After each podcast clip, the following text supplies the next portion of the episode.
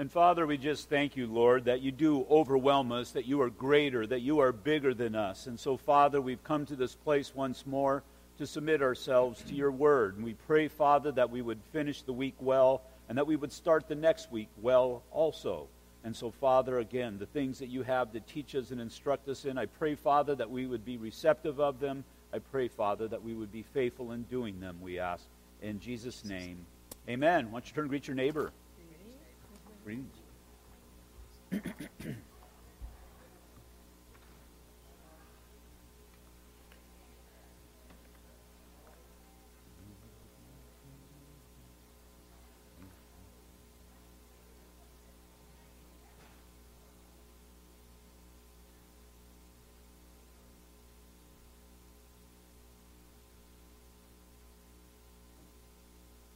Hey, Sean. It's dark. Go ahead and turn your Bibles to the book of Isaiah, Isaiah chapter 63. Before we start, a couple of things. First of all, apologize that there's no uh, presentation tonight. My wife was going to do it, but she got a call from Lorraine. Lorraine wanted her to come and spend some time with her. Lorraine is a lady who has ministered at our church for many years, and um, she was diagnosed with stage four ovarian cancer. It's very serious, and um, she's just recovered from some preliminary surgery, and uh, she's going to be going through chemo, and it's quite serious. So keep Lorraine up in prayer if you think of Lorraine. Isaiah chapter 63, I'll start reading at verse 1. Go ahead and stand for the reading of God's word. I'm just going to go to the first two verses, and we'll go through the rest of the chapter today. Isaiah 63, verse 1 Who is this who comes from Edom with dyed garments from Bozrah? This one who is glorious in his apparel, traveling in the greatness of his strength. I who speak in righteousness, mighty to save. Why is your apparel red and your garments like one who treads in the winepress? Father, once again, as we look at these things that are going on in the future, I pray that you would give us a hope and assurance today that we would be well versed in these things as we see the things that are going on within our society. We would understand, Lord, that you are in control. Things are not spiraling out of control, they're falling into place. And so, Father, as our hope is in you, we just pray, God, that you would reveal your truth to us in such a way that you would strengthen us for the day, we pray. In Jesus' name, amen. Go ahead and be seated. What we've been looking at in the book of Isaiah is things that were going on in the millennial age. Now we get to this place that it, eh, theoretically somebody could ask, and that's what the prophet is presenting how did we get to this place and what happened to the nations? Well, we know as we've gone through the Gospels and the epistles and we get into the, the details of the things that the Lord has for us, well, that first coming of Christ, it made for mankind's peace. Jesus Christ came, He died upon the cross, He paid the price for our sins. And because He has paid the price for our sins, we move forward seeking the, Lord's ministry, seeking to be well pleasing to our God. But it's going to be the second coming of Christ when He is going to come in judgment. And it's important to understand and realize the reality of the judgment that God is going to bring because it's in the light of judgment that we truly, or maybe I should say it's in the dark backdrop of judgment that we see the glory of God's grace. Without judgment, does grace even exist? Why would you need grace if there wasn't judgment? So it's important to understand these end time events and the things that are going on. Now, I mentioned the millennial time just real quick. If anybody doesn't understand or if maybe forgot or whatever, just in way of review, we understand there was the Old Testament times. Christ was prophesied. And then in that period of time, according to the Lord's timing, there was the coming of Jesus Christ. The Lord sent his Son. We know that he died upon the cross, he was resurrected, and ascended to heaven. And in Acts chapter 2, we see where he sent the Holy Spirit, and the church age was established. For the past 2,000 years or so, we have been living in the church age. But there's going to come that time, and it's going to happen at a moment in the twinkling of an eye when the Lord is going to come back for his church. It's what we call the rapture of the church after the rapture of the church is going to enter in, society is going to enter into that time of tribulation. Seven years of tribulation, three and a half years of tribulation, three and a half years of great tribulation, where the earth is going to be set upon its ear. We who are born again believers, excuse me, will not be here to experience that. We would have been raptured, will be instantly with the Lord. But the thing that will flow through is our witness. The words that we have spoken and the gospel that we have shared, the kids that we have raised, if they in fact are not walking in the Lord, whoever it might be, the influence that we are able to have will extend through the rapture. And during the time of the rapture, people will get saved. But it's going to be, and this is pretty much where we're going to be tonight, is in uh, Revelation chapter 19, in the second coming of Christ. We are told that Christ is going to come back, and he's going to come back as a conquering king. All the armies of the world are going to be gathered together in that valley of Armageddon. And as I said before, I was there, and I could see how all of the armies would fit in that valley.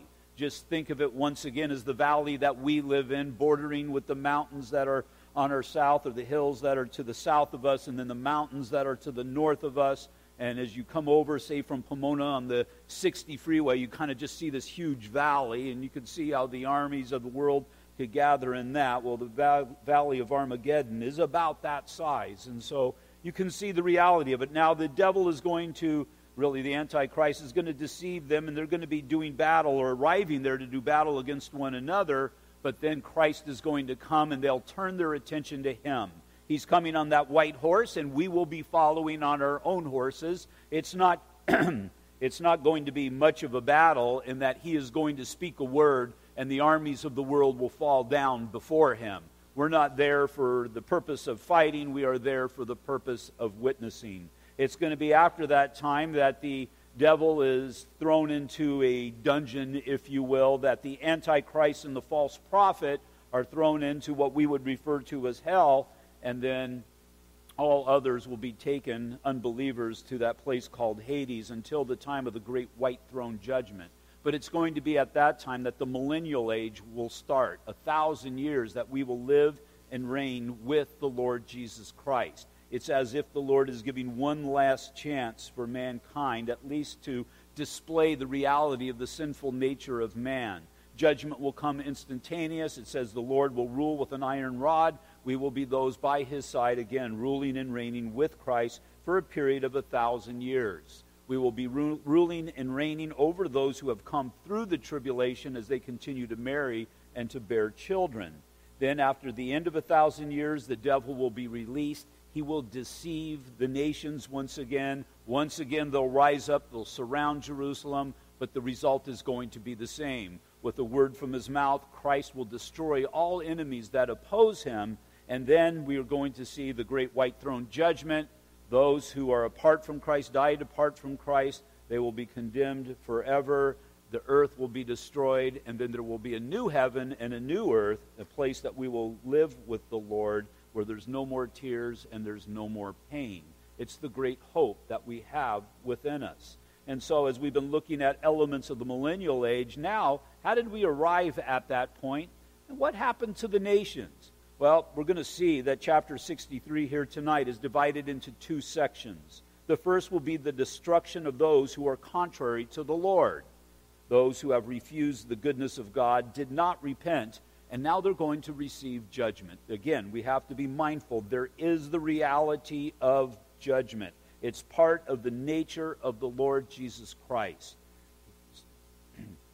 We'll see this in verses 1 through 6. And then, secondly, the second section is in verses 7 through 19. And this is a prayer of praise against the backdrop of judgment with the fresh knowledge of the love of God. Again, it's as if the prophet is seeing this and understanding that God has delivered us from these things. God has delivered us from the judgment of the world. And so, what, what the prophet does, what Isaiah does, he, he bursts out in this, this prayer that is, is just, well, is just oozing with praise, if you will. And we need to have that same mindset. We need to have a fresh awareness of the grace of God daily, that you were headed for destruction, but the Lord reached down. He brought somebody into your life. That person preached the gospel to you, and, and you submitted yourself to the Lord. You were, you were saved. I mean, just the word salvation speaks of a destruction that was coming upon us all. And so, God, who is rich in his grace and mercy, yet while we were still sinners, he died for us, He saved us. But as for now, Psalm 110, verse 1 says, The Lord said to my Lord, Yahweh said to my Adonai, King David is writing Sit at my right hand till I make your enemies your footstool. What does it mean to make an enemy your footstool? Well, back then in the days of the gladiators and all, when you would defeat an opponent, you would put your foot on his neck. And that's the whole idea here until the enemies of God are brought to complete and total defeat, then, well, the Lord continues to sit. But one day he's going to rise up and he's going to come back for his church. And so the things that we see working in, in this world, across this world today, the things that we see going on in the Middle East, the see, things that we see going on in our own country, they're all working towards that end. See, when God judges, He's going to judge truly and He's going to judge rightly. Everybody that stands before the throne of God, what does Romans chapter 3, verse 19 says? It says, every mouth will be stopped. That means that God's righteousness will be well apparent. When God's righteousness will be well apparent, and the sinful nature of mankind will be well apparent, and man will have absolutely no excuse to be able to offer before a holy God. And we see that even peppered throughout the book of Revelation when mankind would curse God. These horrible cataclysmic events would be happening, and man knows he could repent, but instead he curses God. He recognizes that these things are coming from God, but again, we see how hard hearted mankind can be. So, with this understanding, we see the first section of this chapter is about judgment of the nations, and it opens with two questions. And the first question is in verse 1 Who is this who comes from Edom with dyed garments from Bozrah? The one who is glorious in his apparel, traveling in the greatness of his strength. The man of who this question is asked of is on the road from Bozrah. Now, Bozrah was the capital of Edom. Edom is south, southeast from Israel. It's pretty much south with Jerusalem. It's modern day Jordan, but it was that time when there was um, Ezra and, uh, and, and I, not, yeah, Isaac, Isaac, Ezra and Isaac, and, and how they were, they were, or I'm sorry, Jacob, now how they were fighting against one another, and there was never that joining together.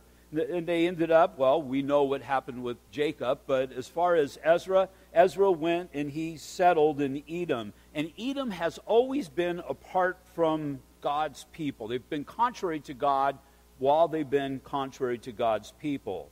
So, although Edom was a relative of Israel, they had a vicious attitude towards Israel. Amos is about the judgment that was to come upon Edom. In Amos chapter 1, verses 11 through 12, it says, Thus says the Lord, for three transgressions of Edom, and for four, I will not turn away its punishment, because he punished his brother with a sword, and cast off all pity. His anger tore perpetually, and he kept his wrath forever. But I will send a fire upon Teman, which shall devour the palaces of Bozrah. So Bozrah is the capital of Edom, and the capital represents the totality of the country but Edom is really representing all nations that are contrary to God by being contrary to Israel.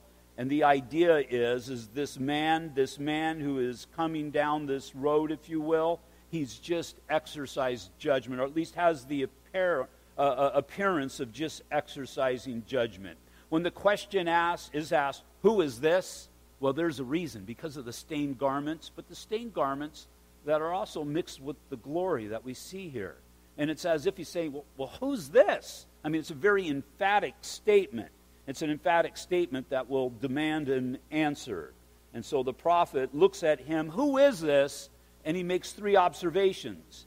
This person's garments are dyed, this person's glorious apparel, and this person's great strength. So, first, the garments that are dyed are such as a soldier coming back from war. Now, keep in mind, in those days, battles, they were up close and personal. They would be fought man to man, face to face, with sword or javelin or whatever it might have been. And even the victor in a battle such as that, he would probably be just as bloody as the loser was. And so the idea is this man looks like he's coming back from a great slaughter. His clothing is all dyed with blood. In Revelation chapter 19, verses 13 through 14, it speaks of the Lord Jesus Christ when he comes back. It says, He was clothed with a robe dipped in blood, and his name is called the Word of God. And the armies in heaven, clothed in fine linen, white and clean, followed him on a white horse. And so the idea is this is a great king who has marched into war, has been victorious, and has conquered the enemy. Next, we see that he's got glorious apparel. This would be the glory of God shining through the stains of blood or the stains of judgment. If blood stains are the sign of judgment, then we see this glorious apparel, and what it speaks of is a glorious judgment. It had to be close to what was observed back in Matthew chapter 17 when Peter and John and James got that appearance of the Lord Jesus Christ on that Mount of Transfiguration. In Matthew chapter 16, it says in verse 27 For the Son of Man will come in the glory of his Father with his angels, and then he will reward each one according to his works. And surely I say to you, there are some standing here who shall not taste death until they see the Son of Man coming in his kingdom. When it says they will not see the Son of Man coming in his kingdom, that's the Greek word basileia, can also be translated in his glory. Because what did Jesus just tell them? He had just told them earlier in chapter 16 that he was going to be crucified, that he was going to be killed, but he was also going to be resurrected. And again, we saw that until the Holy Spirit was sent, they never really grasped this concept. But they are going to have an object lesson, if you will, here in chapter 17. It says, Now after six days, Jesus took Peter, James, and John, his brother, and led them up on a high mountain by themselves. And he was transfigured before them. His face shone like the sun, and his clothes became as white as the light.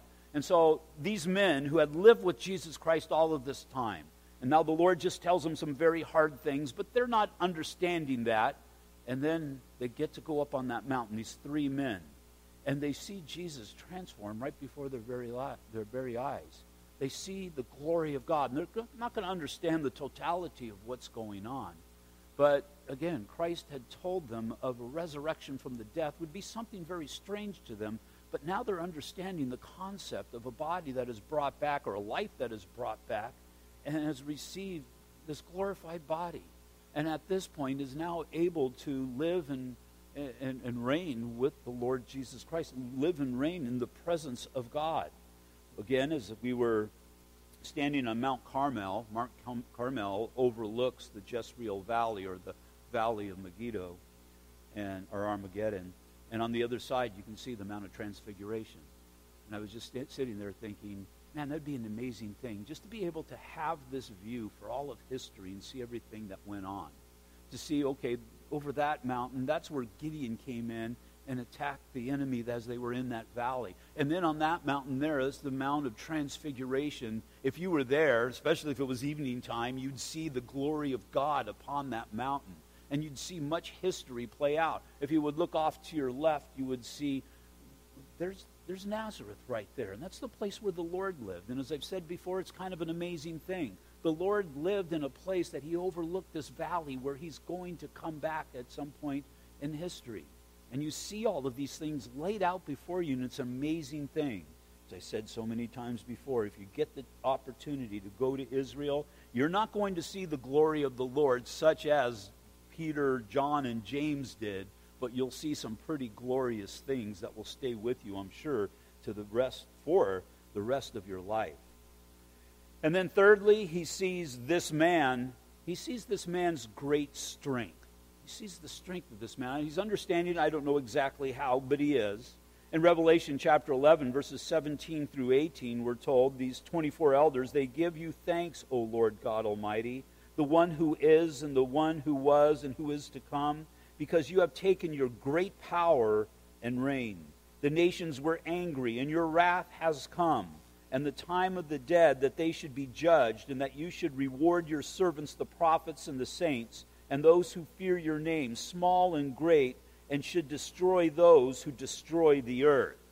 So again, verse 1 back in Isaiah chapter 63, who is this comes from comes from Edom? So he's understanding he's coming from this Gentile country. It's representing the nations of the world. With dyed garments from Bozrah. It's the capital, so he was in there, and somehow, some way, his garments became dyed. We understand this to be the blood of the slain. The one who is glorious in his apparel, and it's the righteousness of God, and righteousness of God with this stained blood speaks of a righteous judgment, traveling in the greatness of his strength, and that he is able to overcome all who are in opposition from him. And then we have an answer to this question I who speak in righteousness, mighty to save. First, we see the joining together of this man's speech and judgment. I who speak in righteousness. Now, again, we saw in the book of Revelation when Christ comes back in verses 17 through 21 how it's going to be in that which overcomes those nations who are in opposition. Verse 17 says, again, Revelation chapter 19, then I saw an angel standing in the sun, and he cried out with a loud voice, saying to all the birds that fly in the midst of heaven, Come and gather together for the supper of the great God, that you may eat the flesh of kings, the flesh of captains, the flesh of mighty men, the flesh of horses, and those who sit on them, and the flesh of the people, free and slave, both small and great. And I saw the beasts, the kings of the earth, and their armies gathered together to make war against him who sat on the horse and against his army. Then the beast was captured with him, and the false prophet who worked signs in his presence, by which he deceived those who received the mark of the beast and those who worshipped his image. These two were cast alive into the lake of fire, burning with brimstone.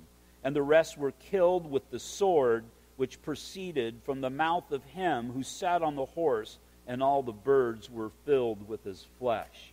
So, again, an amazing thing. Now, setting that aside, but just look at a prophet Isaiah didn't have the book of Revelation. I don't know to what degree he understood this, but really what he's seen is the magnitude of his God. The magnitude of God and the righteous judgment of our Lord. And really, again, what that should lead us to is the realization of the grace of God. The grace of God that is going to keep us from that judgment to come. The grace of God that not only keeps us from the judgment, that also brings us unto himself we examine our lives, we know our lives, we know the imperfect people we are, but still God has lavished his love upon us. First John chapter 3 verse 1, how great is the love that the Father has lavished upon us that we should be called children of God. We've got that privileged position. The world, the world's in despair. We've got that privileged position of being children of God. Last week at this time, well, we were finished by this time, but last week it was one again one of those blessed times in, in, in, the existence of our church as we celebrated our 18th birthday, but we also celebrated a time of baptism. And it was just a neat thing being in that pool and seeing people come in and, and people understanding and knowing they're doing what God has called them to do. And I see there was one particular lady that came in who was very emotional about it. And again, it's just an exciting thing just to see that in the eyes of people. We set the stage, but we can't cause that to happen. This happens because of the relationship that they have with the Lord, and they understand the magnitude of the grace of God that they're able to come in the midst of people such as that and to be able just simply to give God glory. And so we, we do have such, such privilege because we are children of God, and we, we can never truly forget that. We then see the deity of, that is attached to this man when he says that he is mighty to save because, well, we'll just look at Isaiah, but Isaiah spells it out for us. Isaiah 43 11. I, even I, am the Lord, and besides me there is no Savior. Nobody else is mighty to save other than God. This is a work that comes from God. That's why we have the Old Testament. We have 4,000 years of the Old Testament. Man, according to the word that was delivered, making the sacrifice, trying to work out his salvation apart from God, keeping all of these works and keeping all of these commandments, and comes to the realization he can't even keep 10, let alone 613 commandments. And that was the fullness of God's time when he sent his son, and the love and the grace of God was revealed to mankind. The idea behind the statement, mighty to save, his salvation, the salvation that the Lord provides, is strong enough, is broad enough, and it's abundant enough to achieve its purpose. It's strong enough, even the most decrepit sinner can be saved and washed clean. It's broad enough that all who call upon the name of the Lord will be saved. And it's abundant enough that it's enough simply for us to be right with God and again to be brought into his family. This brings us to the second question Why is your apparel red? Verse 2 Why is your apparel red and your garments like one who treads in the winepress?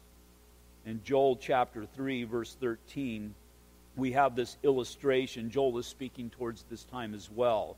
We have this illustration of a wine, or at least a grape harvest. It says, Put in the sickle, for the harvest is ripe.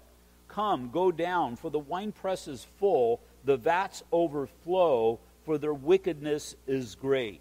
Well, it's kind of interesting. That's how Joel says that. In Revelation, there's something very similar of an of a uh, angel putting a sickle into the into the grapes and the blood starting to flow. Again, it's a picture of the judgment that's coming. Well, Bozrah, Bozrah literally means gathering of grapes. And so God has, has caused all of these illustrations to come together so that we would have a rich picture of the judgment that is going to come.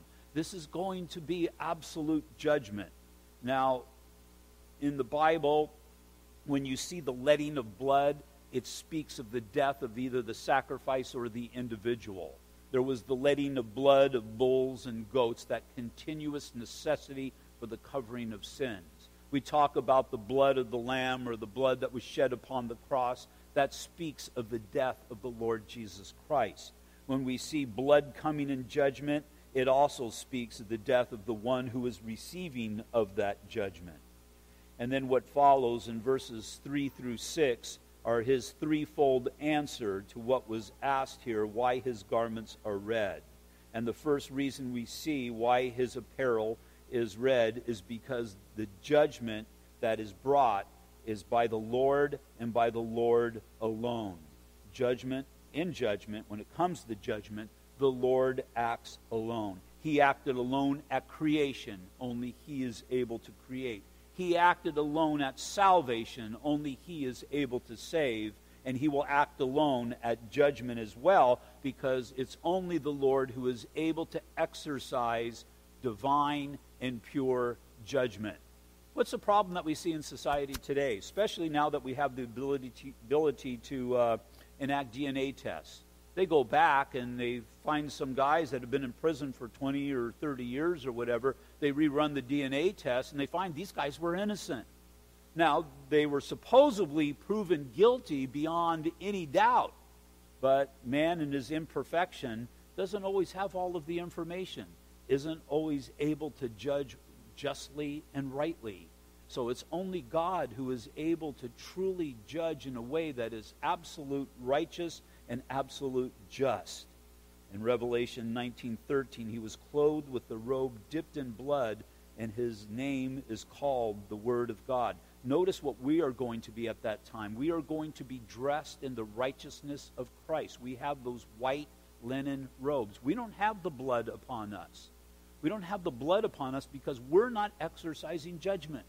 We're unable to exercise judgment. We're worthy to be judged, but we're not worthy to judge. Only God is worthy to judge. And that's why Christ has this picture of this stain upon him, but we, we simply are clothed in the purity of Christ. Secondly, his clothes are stained because judgment, judgment was necessary. Look at verse 4. For the day of vengeance is in my heart, and the year of my redeemed has come.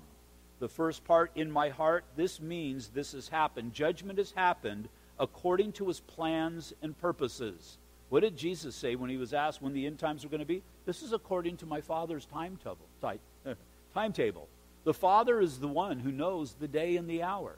He's got it planned. It's according to his divine calendar.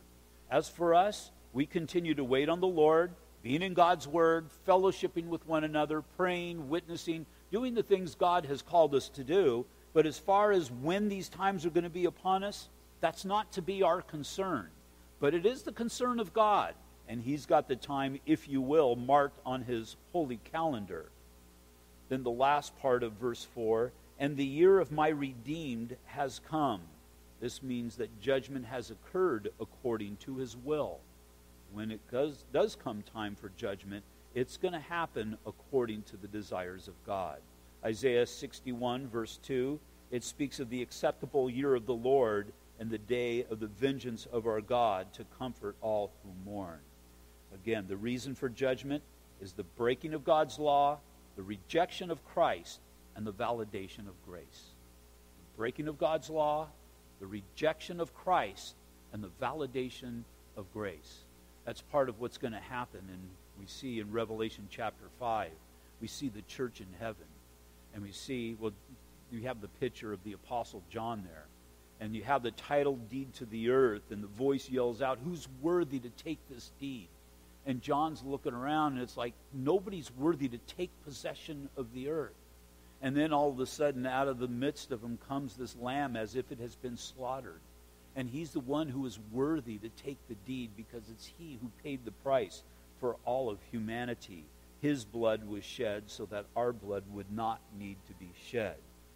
And then, thirdly, we see his apparel is stained blood red because his anger has been appeased. Verses 5 through 6. I looked, but there was no one to help, and I wondered that there was no one to uphold. Therefore, my own arm brought salvation for me. Now, this is the Lord speaking. And my own fury, it sustained me. I have trodden down the peoples in my anger and made them drunk in my fury and brought down their strength to the earth. There are two ways that God's anger towards sin is satisfied. It's either going to be by the blood of the Lamb or by the blood of man, or maybe I should say by the blood of judgment. It's either by the blood of Lamb, and those who have received Jesus Christ as their Lord and Savior, they will not be judged. They will not see judgment. Or it's going to be receiving judgment. Jesus Christ is the only one because he hadn't sinned. He's the only one that could pay the price for anybody else's sin. As far as you and I, as I pointed out before, if we were to pay the price for sin, or at least attempt to, it would be eternity upon our own cross, be eternity of us attempting to do so, never being able to achieve that, never being able to pay the price. This is called the doctrine of propitiation. It's what we see in Romans. Why don't you turn over to Romans, Romans chapter 3. Romans chapter 3, verse 21.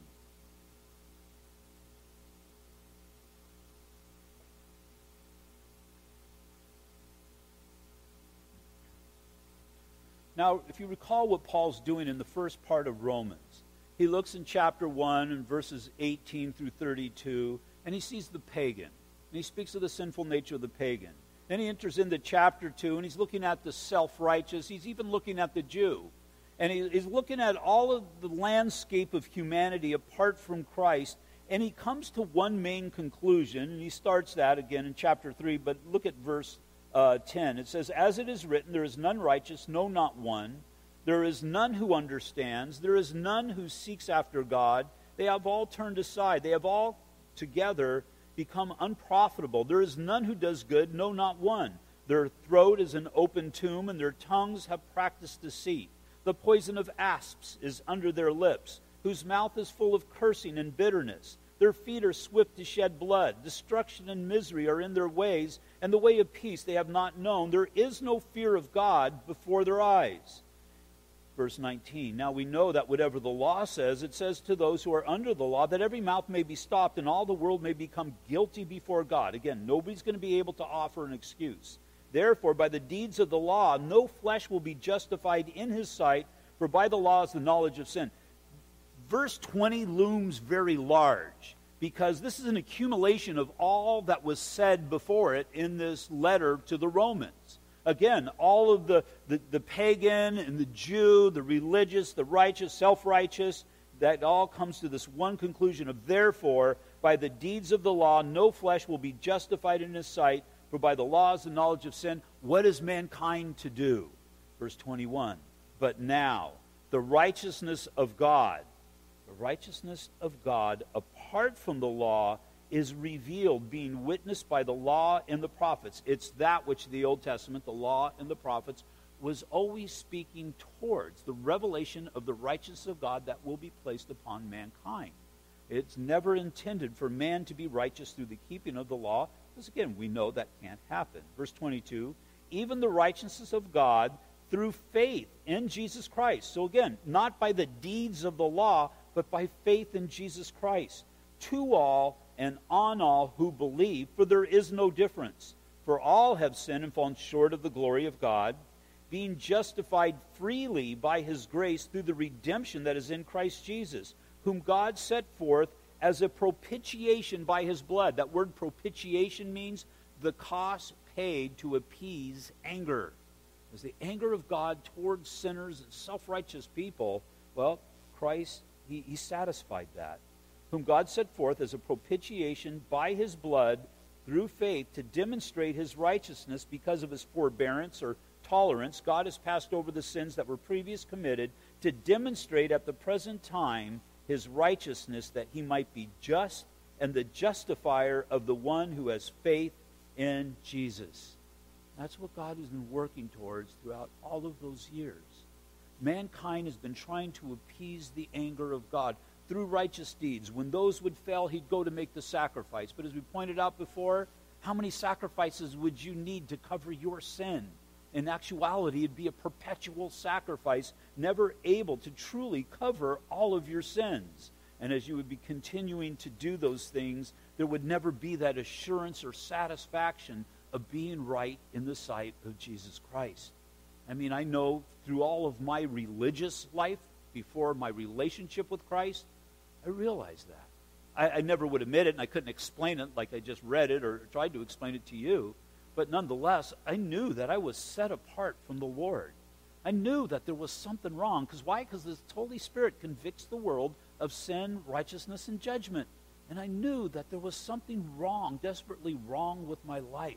It's because of my sin that there was that anger of God in that one day that I was going to be judged. God still loved me, but there was still that anger that was directed towards me. He had loved me to a degree. He sent his son, but I was refusing that great gift that he had for me. And in that refusal of that great gift, I was in fact condemning myself before this holy God. And as I did that, I did that, I was due all the judgment that, well, every mouth would have been stopped and mine would have been stopped as well. But yet, while I was still dead in my sins and my trespasses, Christ died for me. And then there came that day when I realized it and I entered into salvation through faith in the Lord Jesus Christ. And you should have that very same testimony. There should be that testimony in your life. See, so many people kind of just progress into the church. They just kind of enter in and they, they, they probably sense the Spirit here. It's a good place to be, nice people and all of that, and they kind of draw comfortable within there, within the church. But there's got to be the recognition of the sinful nature that we possess. There's got to come to that point of repentance of that sinful nature. That has to happen. You can't just migrate into the church. It's Christ who causes you to become that new creation in Christ in which you become part of the church. And so here we have the prophet as he's speaking to this man. Who is this man? He's seeing something mighty. He's seeing something very unique in this man. He's seen the results of the judgment that this man has exercised. In this particular context, Isaiah the prophet, as he's asking this, would be God's people seeing the things that are going on and seeing the judgment that God has said was going to happen and does happen in these nations or towards these nations that are contrary to God. Now, as he's seeing this, he's coming to the realization again, and that's where I was going with Revelation chapter 5 earlier the, the church as they break out in that heavenly choir, they've come to a fresh awareness of God's grace. Isaiah now, he's come to the fresh awareness of God's grace. When you understand the judgment of the world and you realize that that's not going to apply to you, it should cause you to sing that new song. Again, when the Bible says, and he sang a new song, that's in response to a fresh awareness of the goodness of God.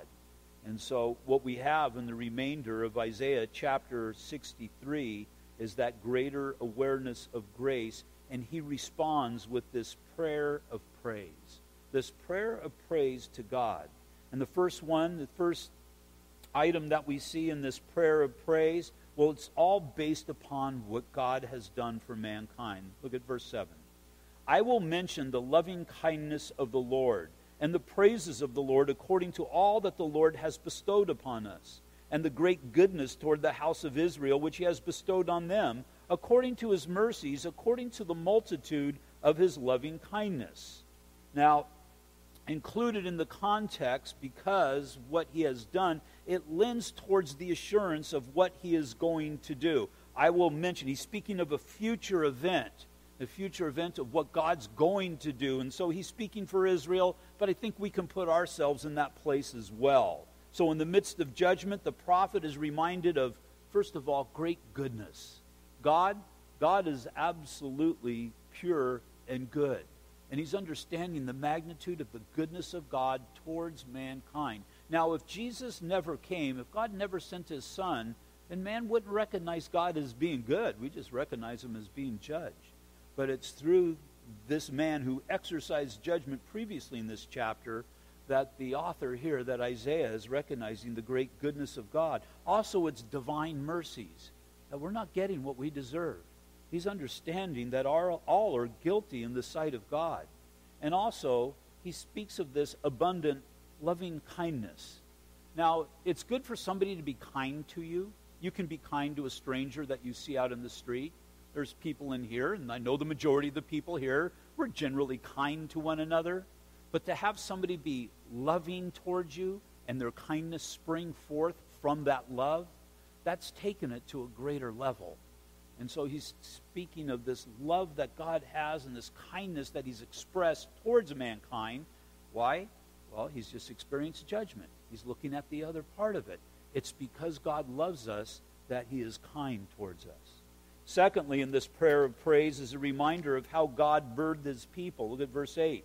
For he said, Surely they are my people. He's taking possession of these people. My people, children who will not lie. So he became their Savior.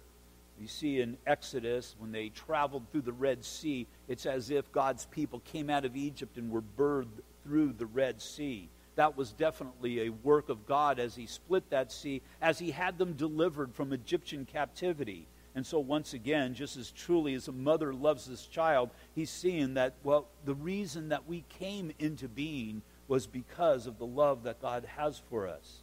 Thirdly, included in this prayer of praise is his care for his people. Verse 9. In all their affliction, he was afflicted, and the angel of his presence saved them. In his love and in his pity, he redeemed them, and he bore them and carried them all the days of old. what he's saying here is the first part, in all their affliction, he was afflicted. It just kind of reminds me as we are afflicted, as we suffer, as we go through this life, he too bears our afflictions and He bears our sufferings. He's there for us, and He's there to help us through these things as they go on. God does not care for His people from a distance, but He enters into our lives in every aspect. And never was that greater, never was it better seen than upon the cross, as Christ entered into humanity and bore our afflictions upon the cross. He continues to bear our afflictions even today we have a God whose ministry never tires, it never quits. It's interesting as well, again in verse 9 In all their afflictions he was afflicted, and the angel of his presence saved them. Literally, translation says, the angel from his face. And speaking, notice angel there is capitalized. The idea is it's speaking of the Lord Jesus Christ. And it was really Christ who had led them through that wilderness. Fourthly, in this prayer of praise, we have the recognition of his grace once again, verses 10 through 14. But they rebelled and grieved his Holy Spirit. So he turned himself against them as an enemy, and he fought against them. Then he remembered the days of old, Moses and his people, saying, Where is he who brought them out of the sea with the shepherd of his flock? Where is he who put his Holy Spirit within them, who led them by the right hand of Moses with his glorious arm? dividing the waters before them, to make for himself an everlasting name, who led them through the deep as a horse in the wilderness, that they might not stumble, as a beast goes down into the valley, and the Spirit of the Lord causes him to rest. So you lead your people to make yourself a glorious name.